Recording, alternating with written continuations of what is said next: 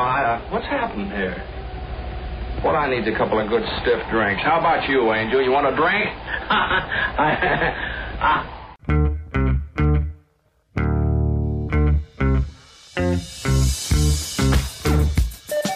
T G I F, it's Mantz and Mitchell with Gary Mantz and Suzanne Mitchell. A double shot of good conversation with great guests to jumpstart your weekend. Mantz and Mitchell, you're on the air.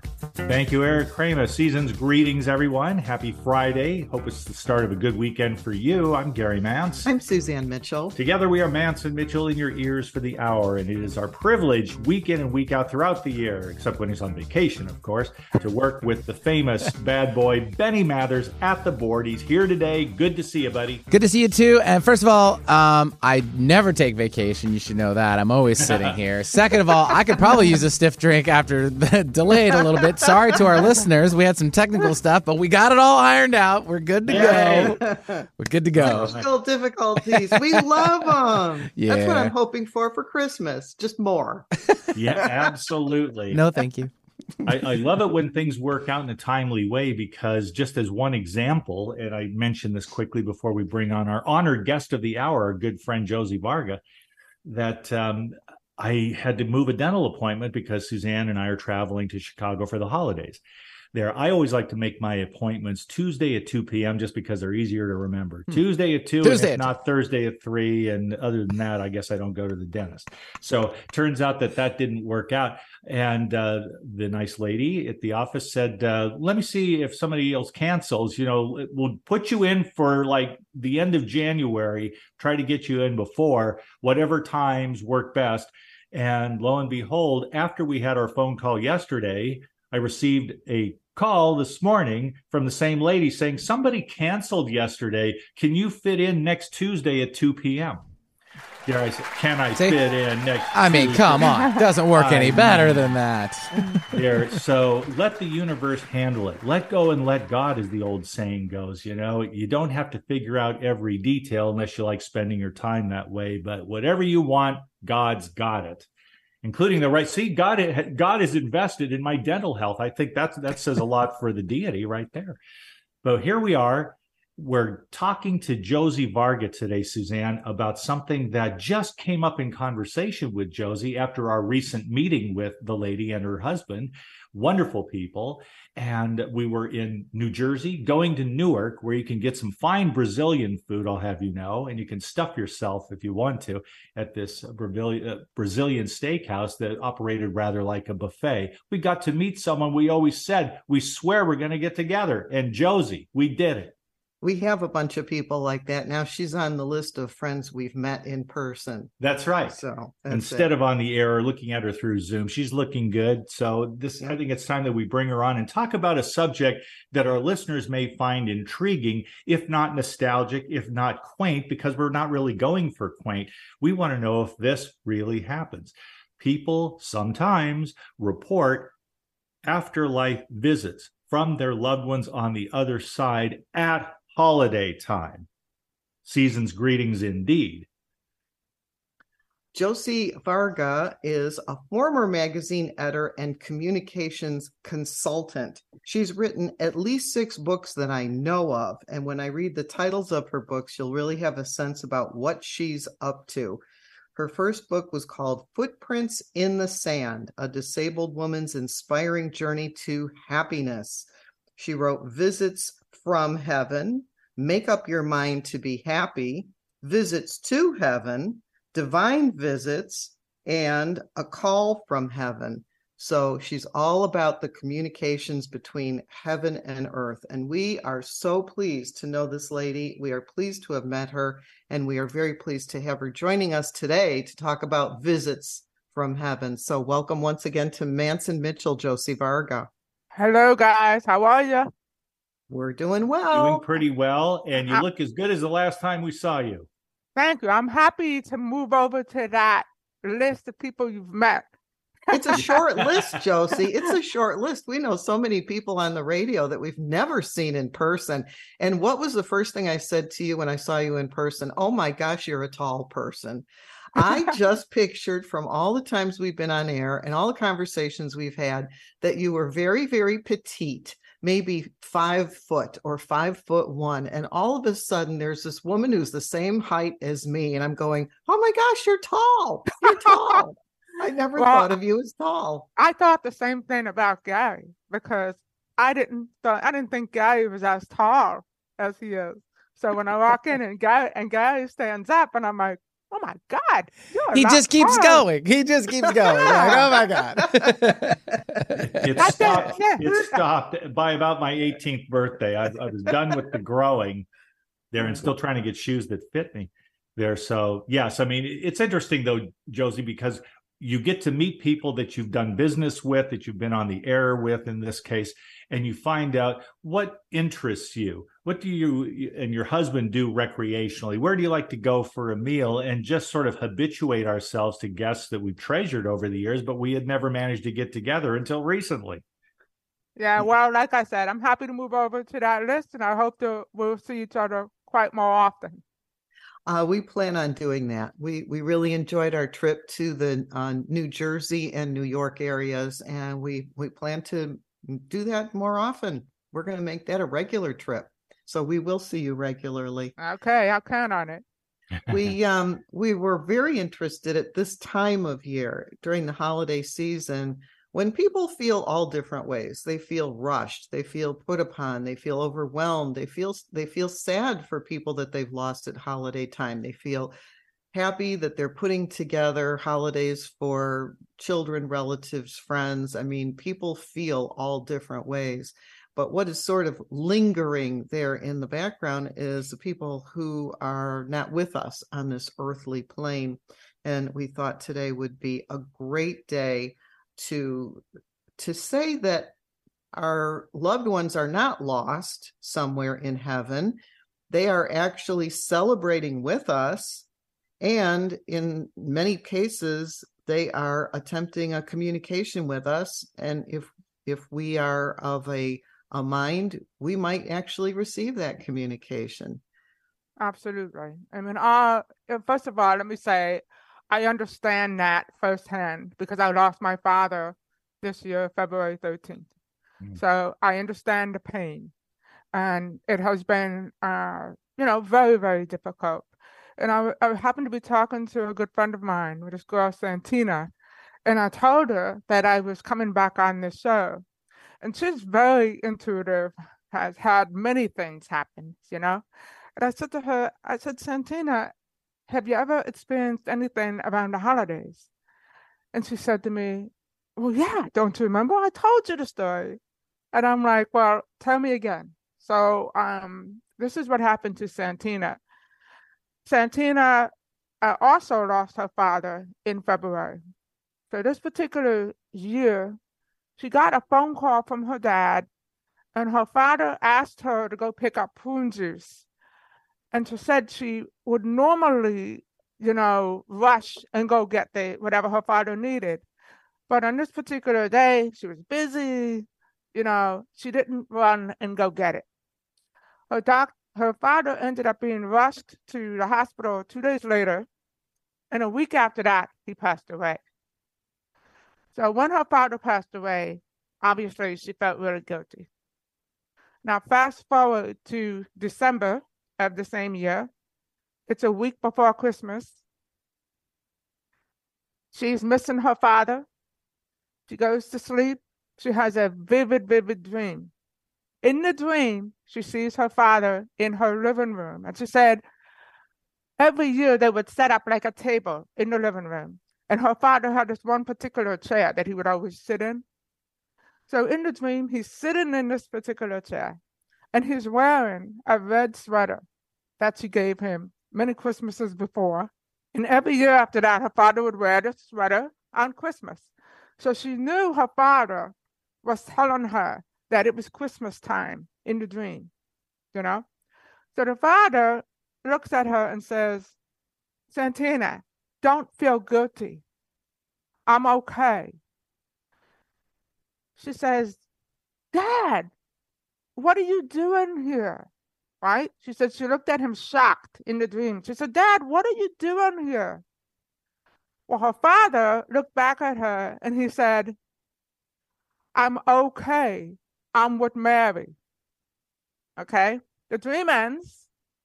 She wakes up in the morning. This dream is still on her mind. She works in retail. So she goes to the store where she worked. She said it was a busy day, you know, a week before Christmas. This customer comes up to her. And for some reason, she ends up having a very deep conversation with this customer, this complete stranger. And the woman looked at her and said, "What's the matter? You know, you seem like something is bothering you." So Santina says to her, well, t- tells her about her father's death, but doesn't tell her about the dream, okay? So the woman looks at her and says, "You took good care of your father.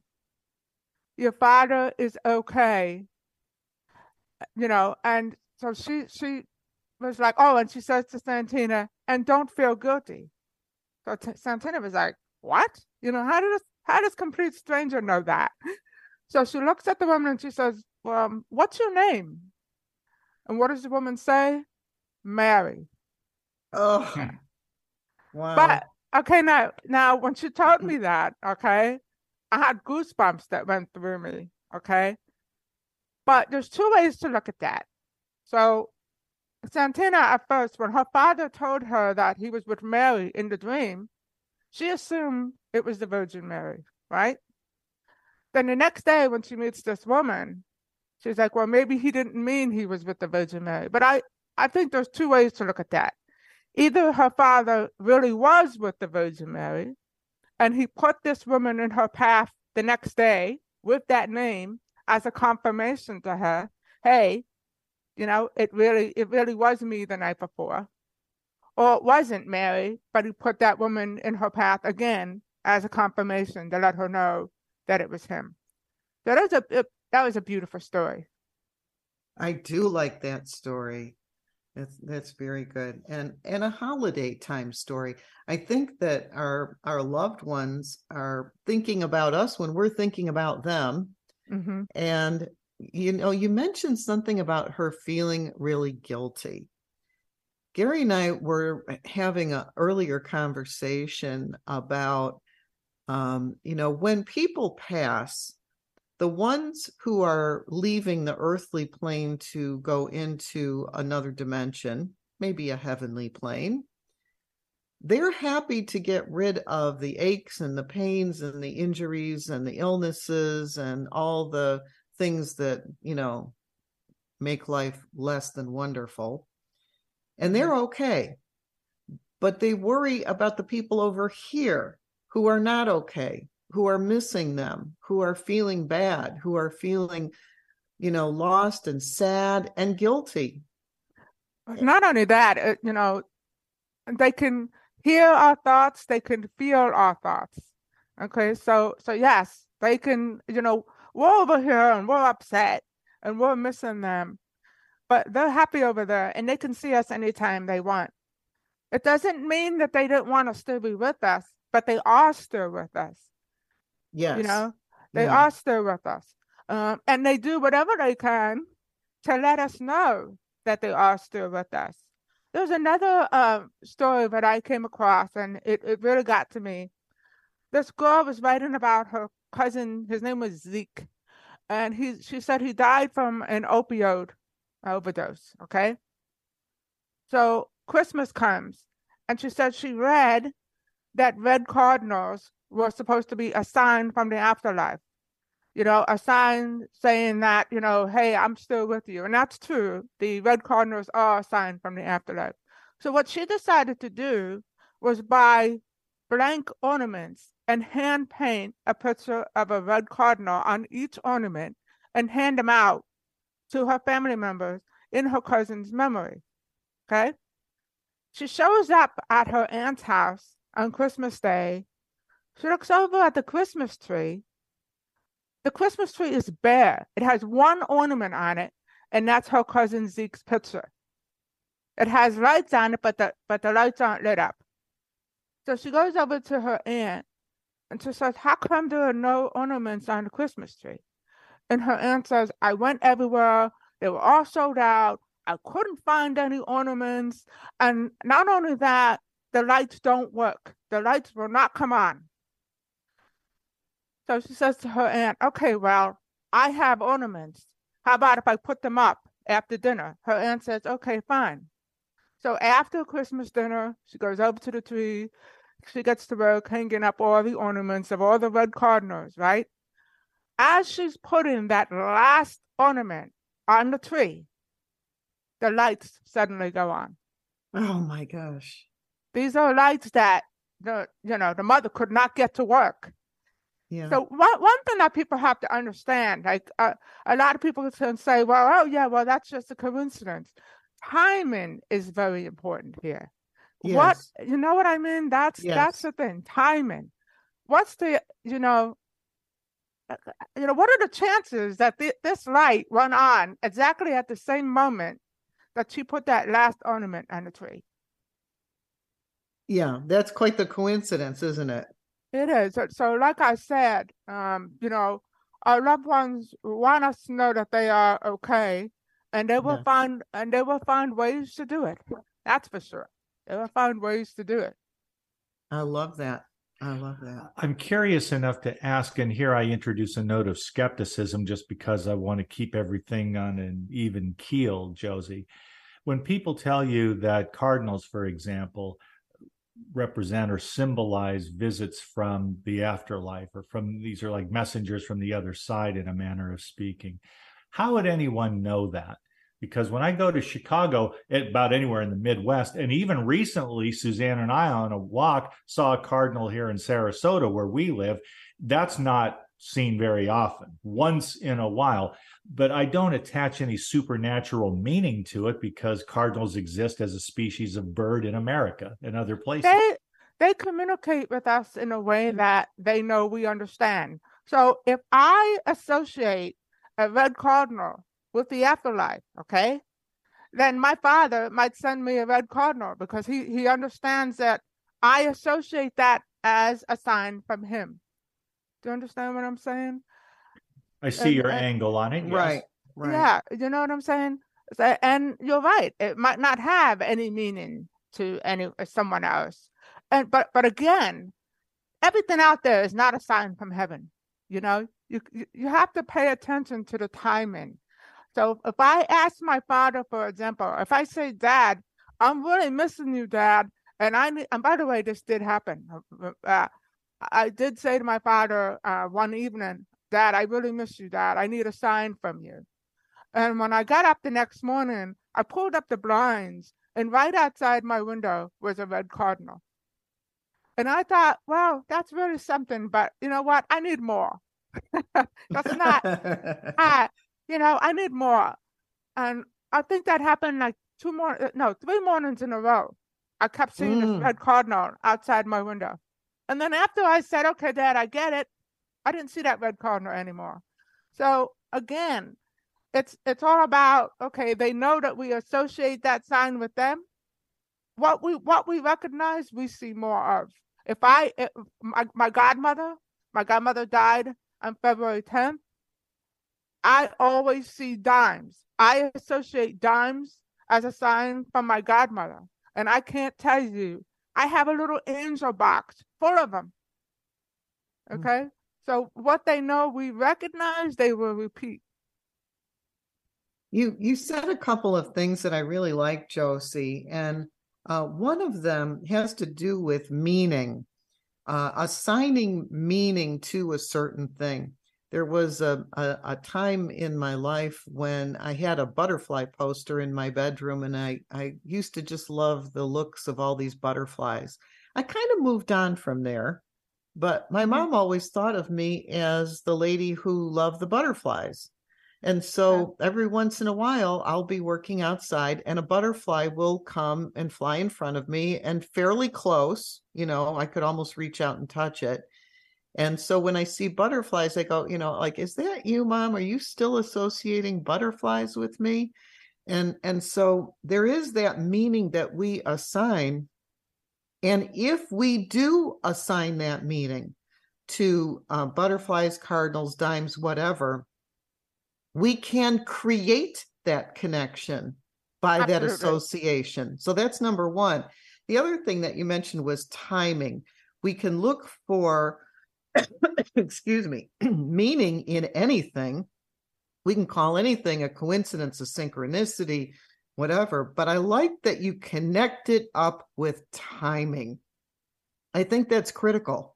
It is critical. Yeah. I, um, you know, when it comes to these sorts of coincidences, I always ask myself if they are meaningful or if they're simply coincidental. Because I've had, well, for example, I just told that story at the start of the hour about, uh, you know, dental appointment and how it certainly works out for my convenience. And it's not something over which I had control. I had to be the stimulus by saying, I can't make this appointment. Can we find another? And they searched diligently and didn't have any openings for weeks. And so there we are. And then all of a sudden somebody cancels, taking or freeing up, I should say, the very time that I would choose if I could hand pick it.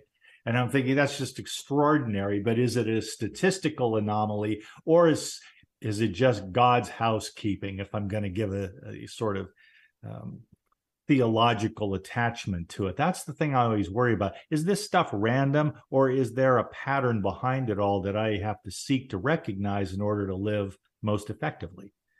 Uh, well, you know, it's it really is what you believe. Um, let me give you another example. I came across this story, um, another one that happened at Christmas time and really touched me.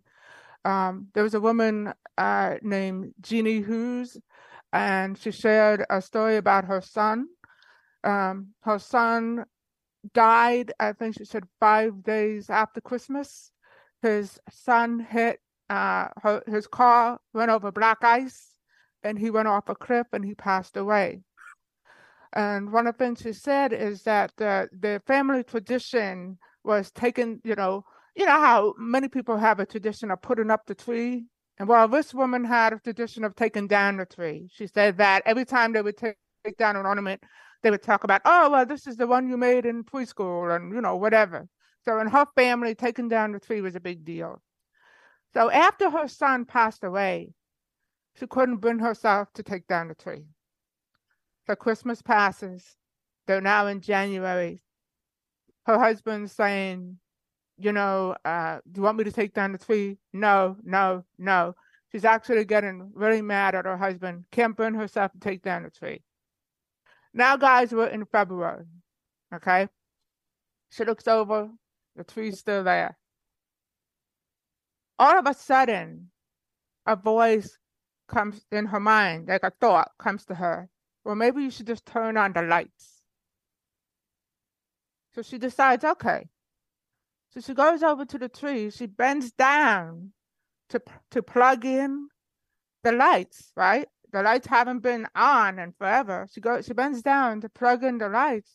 All of a sudden, her eye catches this glitter in the tree, and she looks over and she sees this ornament that she didn't even know was there. Picks it up, and it's an ornament from her son, her deceased son, and it says, "To Mom, Merry Christmas, love, Stephen." And it was a snow angel. And she said when she saw that angel, it gave her so much peace, like a like a, a peace came over her. And at that moment, she said to her husband, okay, I'm ready to take down the tree. And if you don't mind, I want to do it myself. And her husband said, okay. But that one ornament of her son that she found on the tree, she hangs all year round so everybody can see, as a reminder that her son is still with her. And I love that story because she didn't even know, like, where did that ornament come from? So again, timing, you know, and and again, and also with that story, the thought comes to her, well, why don't you put on the lights? You know, and that's how those on the other side communicate with us. They communicate with us telepathically. They put thoughts in our mind. You know, that's how they communicate with us. So that's another thing.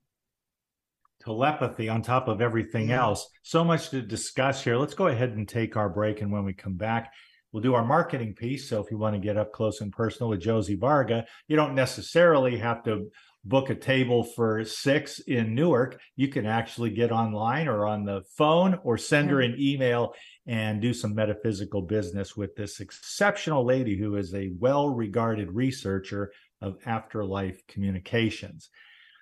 We are Mantz and Mitchell. Give us a couple of minutes. We'll be right back here on A M eleven fifty. Staying connected with Gary Mantz and Suzanne Mitchell is easy. Just go to mantz and mitchell dot com for the latest info on topics and guests. Friend Gary Mantz and Suzanne Mitchell on their Facebook pages and like the Mantz and Mitchell show page at facebook dot com slash Mantz and Mitchell.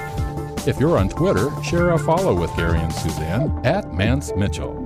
Join Gary and Suzanne Friday and Saturday mornings at ten a.m. for an unusual show that covers everything from personal growth to the paranormal. Here's an amazing act. Here's a tremendous act. Here's a startling act. The amazing, the thrilling, the greatest, spectacular, incredible, exciting, wonderful, world-famed, most unusual novelty act. The home of the A-Team of Alternative Talk is mantz and mitchell dot com. Heard right here on Alternative Talk eleven fifty a.m. or streaming live from your computer anywhere.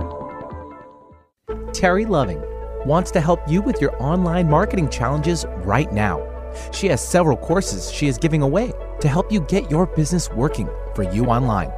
Yes, giving away. WordPress websites are her specialty, yet her technical skills go way beyond that.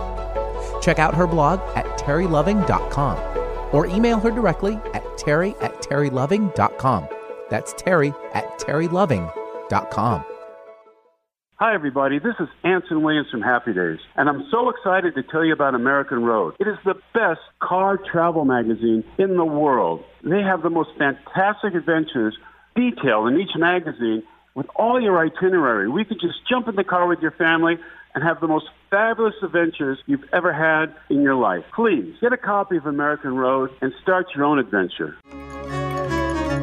On Friday, Mantz and Mitchell welcome Josie Varga with stories of holiday visits from heaven and proof that our loved ones are still celebrating with us. On Saturday, Joey Medea joins us for a fun hour of Christmas at the movies. Each generation has their favorites from White Christmas to those Hallmark specials today.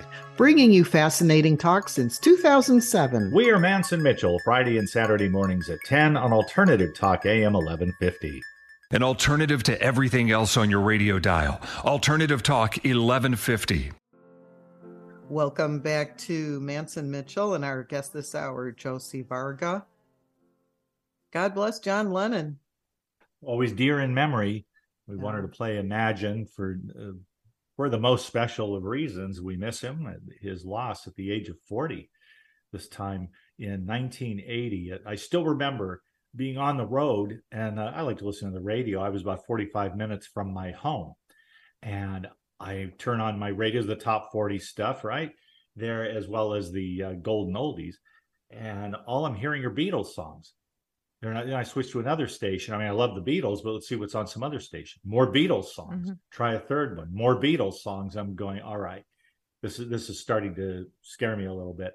So I... um I stopped, I got myself some fast food, got back in the car, turned on the radio, more Beatles songs. And then a D J came on and said, we are dedicating the show tonight to John Lennon, shot to death tonight at the age of forty in New York City. And I tell you the truth, it was uh, easily an hour to two hours where I had this dissociative experience, including getting on a freeway and feeling like my hands weren't steering the car. That was such a shock to me that I felt separated and disassociated from my own body until later in the evening when I could start to get my mind around this. It was so unacceptable. I just didn't wish to be physically present to receive that news. And I'm in my car driving home.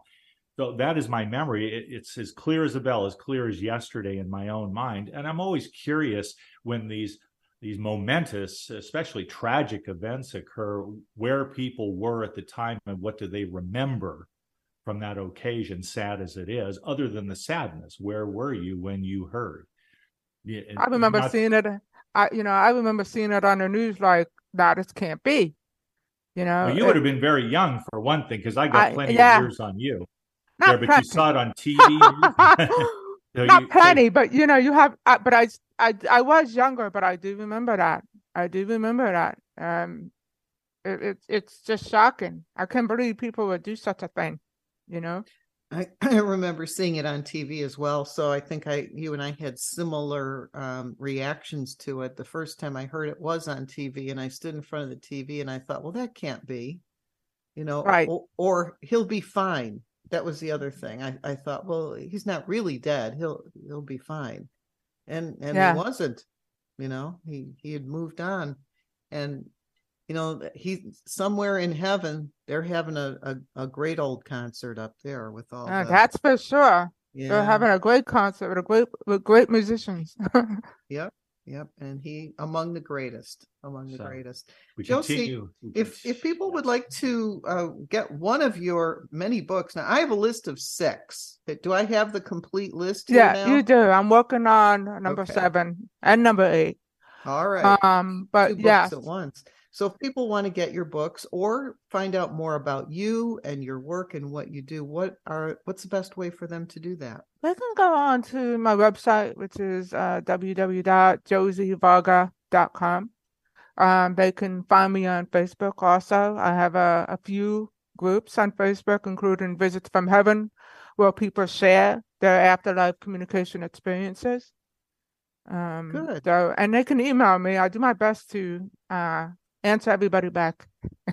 Ah, very good. Josie Varga is J O S I E V A R G A, josie varga dot com. Best place to connect with her. And I like the idea that people can share their stories, because I, I think if if this isn't part of your normal day-to-day uh, thinking, and all of a sudden you're getting a visit from a loved one, that, you know, what do I do with this?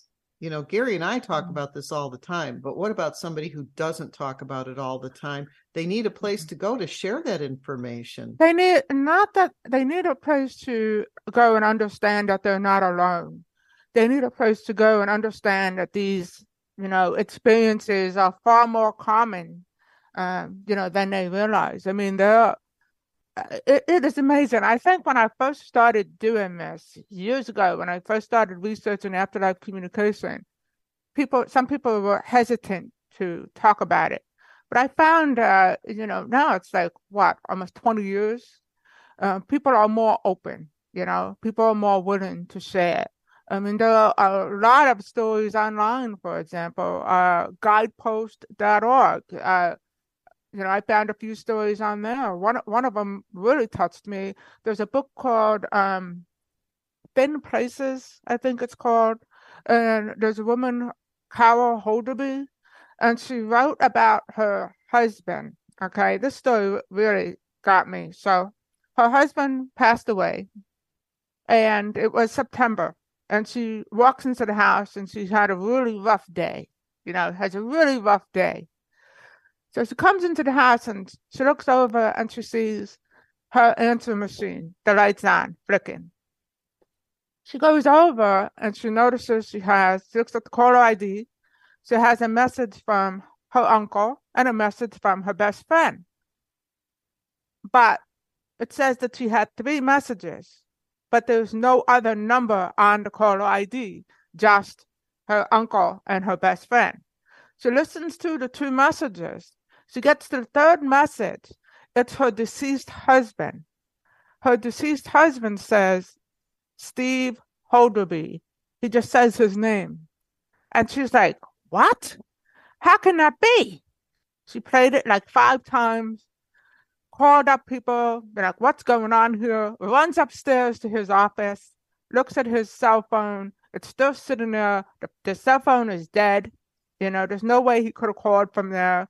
Like, oh, my God, there has to be some kind of rational explanation for this. Well, interestingly, and, and this is something over my years of studying the afterlife. This is also very common. There are a lot of people who, believe it or not, have received messages from their deceased loved ones on their answering machines, on their phones, you know, and typically it comes with static. This woman did not mention any static, but she gets this message from her husband, right? kind of puts it out of her mind. Now it's Christmas Day. She goes to church. Her daughter is at the house with her son-in-law and her kids. She's getting a jump on Christmas dinner. She walks into the house and she sees the message light blinking. She yells over to her daughter, who called. Her daughter says, nobody, the phone didn't even ring. The mother goes over to the phone, you know, the answer machine, clicks on it. Here's her husband's voice once again. Steve Holderby. She said, oh, your father called. He's wishing us a Merry Christmas. Okay? Fast forward to February now. Okay, now mind you, this happened twice. Okay? Yes. Now now it's February. She just went to like, the Valentine's Valentine's Day event, missing her husband, walks into the house, is very angry and grieving and yelling at her husband out loud. You know how much I miss you. You know how hard this is. You know, Steve, I need you, kind of thing. All of a sudden, out of the blue, the message light and the answer machine starts to blink. She walked over to the machine, clicks on it, Steve Holderby, three times. Mm. And and at, at that point, she's saying to herself, you know, this is all unbelievable, but I need proof. I need proof that this is really you. She calls the phone company and tries to explain to the woman what happened, okay? The woman from the phone company tries to trace the call. They found no record of the call, could not trace anything. There was, she's, according to the woman, there was nothing there. So, but, so again, how do you explain something like that? And there's yeah. a woman, uh, you know, in my book, Visits from Heaven, the, uh, one of the women talked about her son, Michael, and the same thing happened. She came home, and there was a message from her son, Michael, on the machine. So this, this is something that is far, far more common than people realize. Um, there was another woman. Again, it was Christmas Day. And Christmas evening, she decides to go to bed. She goes to bed, and she's she's woken up by the sound of the phone ringing, okay? She picks up the phone, and she hears, hello there. She said, oh, my God, I know that voice. That's my mother's voice. And she says to basically, you know, Mom, how could it be? You're dead. And she said her mother replied, oh, come on now. You know, like, I'm talking to you. Yeah, like, like, oh, come on now. And then the phone went dead. Okay, that was it. But she said her mother had a, a like a specific Norwegian accent, and it was definitely her mother on the phone. Now, some people would look at that and say, well, she said, come on now, because she didn't know that she was dead. But I don't think it, think of it that way at all. I think she said, come on now, because come on now. Yeah, I'm I'm still alive. Yeah. You know, I know I know you think I'm dead, but yeah. I'm still alive. You know, I, I had a, a and I know I, I I think I've talked about this on your show before. I had a similar experience with my Uncle Tony. Yes. Yeah. Remember that? Uh, my my cousin my cousin's wife was in the hospital dying. And I had a dream, and my uncle, I, I was walking down the hospital corridor, and I walk into the room, and all of a sudden, I see my Uncle Tony. And I said to my Uncle Tony the same thing. I said, Uncle Tony, what are you doing here? You're dead. And he looked at me as if to say, come on, Josie, you of all people know that I'm not dead. You know? So, again, I don't think that the mother in that case was saying, you know, I don't know I'm dead. I think she was saying, you know, come on, I'm not really dead. I'm still very much alive. You know, I'm here. I'm here to let you know I'm still with you and I'm very much alive. That's the way I took it. The, uh, the same thing happened to my brother. And I was thinking about what you said earlier about timing. After my dad passed away, my brother was going to his house and going through all of his paperwork and um, oh God, storage units and garage and basement and crawl space and attic and everywhere, cleaning things out after my dad passed away. And one night he was sitting at my dad's desk and he was going through a, a lot of paperwork on my dad's desk, um, records that my dad had kept, and trying to figure out if he needed to keep them or not keep them or what he should do. And his cell phone rang, and when he looked at it, it said Dad. It, yeah, it was our dad calling him while he was at the desk. And to my recollection, it was static when he when he picked it up. There yeah, was see, no there was no voice.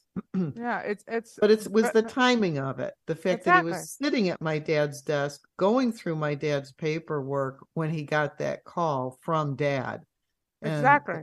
That's what gives you the goosebumps. It also, it speaks to a volitional attempt, in this case, on the part of your father, Suzanne, to reach out to his son. When you said that, you said a whole lot about the nature of life that remains controversial down through the centuries, with, you may have a billion people believing this purely on faith. You may have the people who are skeptical but remain hopeful in the middle. And then other people are saying, oh, come, come. We're talking about the malfunction of uh, human technology.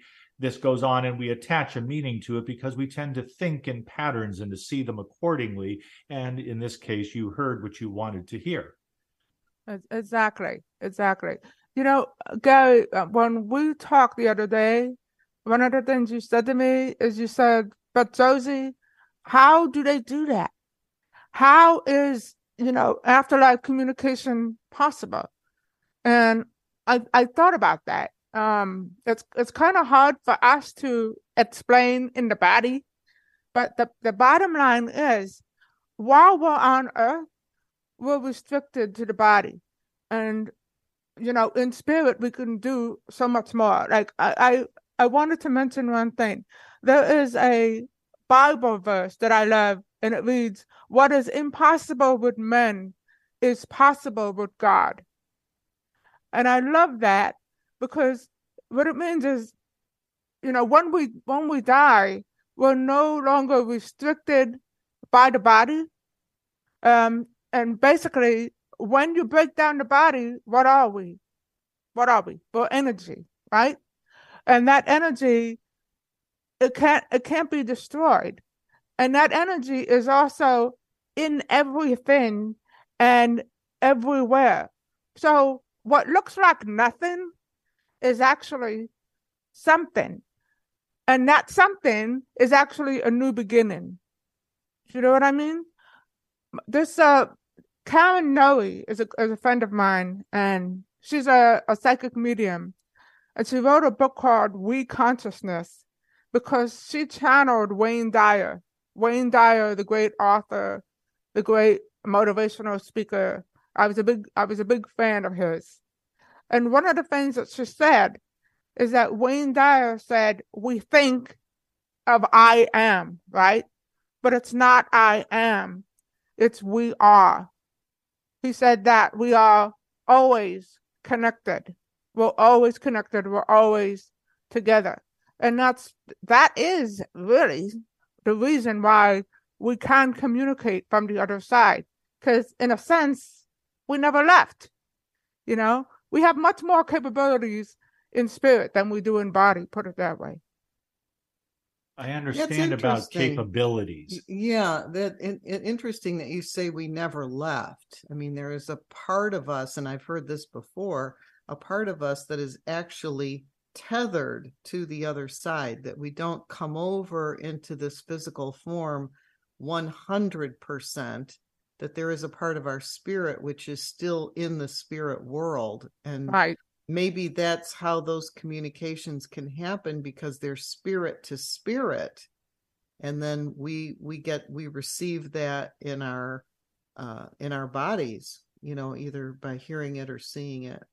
Well, we're always tied to the other side. Like uh, one way to think of it, like some people say, well, there's a veil. There's a veil between here and there. But then there are other people that say there is no veil. Here is actually, I mean, there is actually here. Um, and Karen Noe, uh, I have it here. Karen Noe once said, the most important thing that Wayne Dyer talked about is how we are all one. And we think because you are there and I am here that we are different people, but we are not. We are all one, including God, the angels, the ascended masters, deceased loved ones, and nature. In other words, we think we think of it as here and there, but uh, there is no here and there. It's, it's all one. But, you know, it's actually a different dimension. I mean, you have to understand that when they are, you know, they're on a different frequency, okay? They're at a higher frequency. So when they communicate with us, they actually had a, they have to kind of lower their frequency to communicate with us. You know, right. things have to be, things have to be right on both sides for them to communicate. So people uh, say to me all the time, well, why haven't I heard from my loved one? Uh, sometimes it's because, you know, things aren't just right. And other times it's because grief gets in the way. And, and again, I know that from experience. Um, you know, I, I, I've been having a really tough time with the death of my dad. Uh, not because I don't know he's in a better place. I know he's in a better place. Um, you know, no, no doubt whatsoever, but I miss his presence here on earth. Yes. And, you yeah. know, we all, we all do. We all do. They are definitely in a better place than we are. Yeah. I promise, I promise you that. Yep. That, yeah. Great. Thank you for that opening. This makes a, a good segue. What, in your opinion, and stating the matter generally, if you have any particular details, please share, Josie, there. But I'm curious to know, when you have all eternity at your disposal, so to speak, what do people do over there?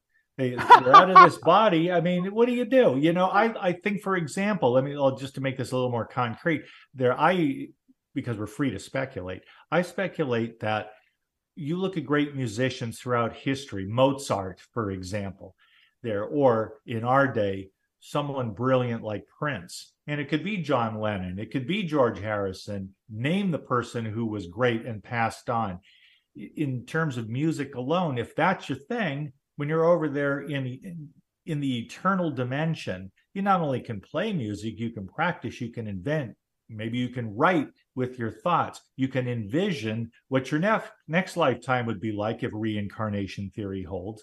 And you come back here and you work on improving what you were doing in your last three or four lifetimes. And maybe that accounts for what we call genius, because otherwise it's very hard for me to understand, except for, you know, D N A and being some kind of genetic freak of nature, that someone is going to be that good at what they do for so long in one lifetime when they maybe only live, you know, forty, fifty, sixty years. How would you pack all of that in with that kind of refinement and genius? You know, I've thought about that very thing so many times. And I guess you could say there are some things, guys, that we are not going to know until we ourselves go to the other side. But from what I understand from all the interviews, we get to do whatever we want to do on the other side. And what they say is that we actually have jobs. Some, in some ways, we have jobs on the other side. And uh, again, you know, here, when you when you sit and you think about it and say jobs, you know, uh, on the other side, it's it's hard to imagine. But basically, um, you know, you you create whatever you want to create. You you create your own happiness on the other side. And, and on the other side, you can have whatever you want, whatever you, you know, justify as happiness. I love the idea. I I definitely want to believe it. There's still, I mean, I'm a Virgo. I can be skeptical. I try to, to look at things through a rational lens whenever possible. But there are just some things that happen, or things that I have heard, that really make me wonder that if this, if we're just seeing it in a short-sighted way, then the world of science may someday shake hands with religion or with spirituality to understand a greater, much, much greater context of human life, that it isn't all contained within our craniums as we help build a civilization each in our own way, that there really is something after this brief time on this planet. They say that, you know, when I had my experience with my husband's friend, uh, the one who died on nine eleven, what I often say is that when I was in the moment, you know, that felt like reality to me. That was reality. And and I, I understood that this wasn't, you know. Um, so I kind of think, I like to think of this as like kind of a school for us, where we come to learn and grow spiritually. And then when we get to the other side, we understand what really is. You know, we, we understand our purpose. We understand that that is reality and this isn't, you know. Um, so yes. like, like I said, there, there are some things I think we're just not going to understand until we get to the other side. But um, if you're asking me, is there life after death? Is there another side? Absolutely. There's no room for doubt with you. No, there isn't, because I had an experience where somebody who died on nine eleven came to me and, you know, gave me a message for his deceased wife, which was later validated. Okay, so that's one thing. But all I can say is, because I experienced it, it's kind of hard. It's like somebody who had a near-death experience. Okay, I didn't. I, I didn't have a near-death experience. But yet, when I was standing in front of him, it was such an incredible thing. I mean, it's like I could really sense that it was really him. And and all communication was telepathic. Uh, when I came out of it, I was kind of like, you know, why me? I didn't d- doubt that the experience was real, but I wondered, why did I have the, what I, you know, why was I gifted with this experience in the first place? And then I understood, it's because he knew that it was a message that I would get to his wife. If he had gone to somebody else, maybe his wife wouldn't have gotten the message, because maybe it wouldn't been it wouldn't have been passed on, you know. Mm-hmm. But I, I, you know, it was a very um, it, it was very validating. You know what I, I said to you one time, Gary, for for those of us that have had these experiences, no proof is necessary, because our experiences alone, that's is the proof, you know? And that's what I'm trying to get out there. I'm trying to share these experiences with people so that they understand that, um, you know, death is not the end. It is actually a new beginning. Uh, and hopefully I can get that, you know, hopefully bring some comfort to people. Oh, I'm quite sure you've done that. You've well, done that in spades. Well, and you've done that in some marvelous writing, marvelous collecting of stories. And I wanted to mention a, a couple of your books again, Visits from Heaven, Visits to Heaven, Divine Visits, A Call from Heaven. These are all on this topic. And if people want to um, dive deeper into it, I think a good way to do that is to get your books and, and read up on, on people's stories and find out how common these experiences are. Well, one thing that I wanted to mention, Uh, there's a, a poem that I've read several times that I actually printed out so I could read it. Uh, it's by John F. Connor, and it's called Christmas in Heaven, What Do They Do? On the subject of what they do. Yeah, you got to make it fast, though. Come down to earth to share it with you, so save them a seat, just an empty chair. You may not see them, but they will be there. So in other words, on Christmas Day, they come down to share Christmas with you. So leave an empty chair for them. Excellent. And an extra place setting. Thank an you. extra place setting. Thank exactly. you, Josie. Uh, Thank you, guys. Happy holidays to you and Happy New Year. And we will look forward to talking with you again in twenty twenty-three. All right, guys. Love you guys. Bye. Bye. Thank you, Josie. Always a pleasure to talk to her. We hope you have a great weekend. Holiday draws near. Holidays, actually. We hope you enjoy each and every one of them. Thank you so much for listening to us. We'll be back tomorrow, ten a.m. Pacific, here on A M eleven fifty.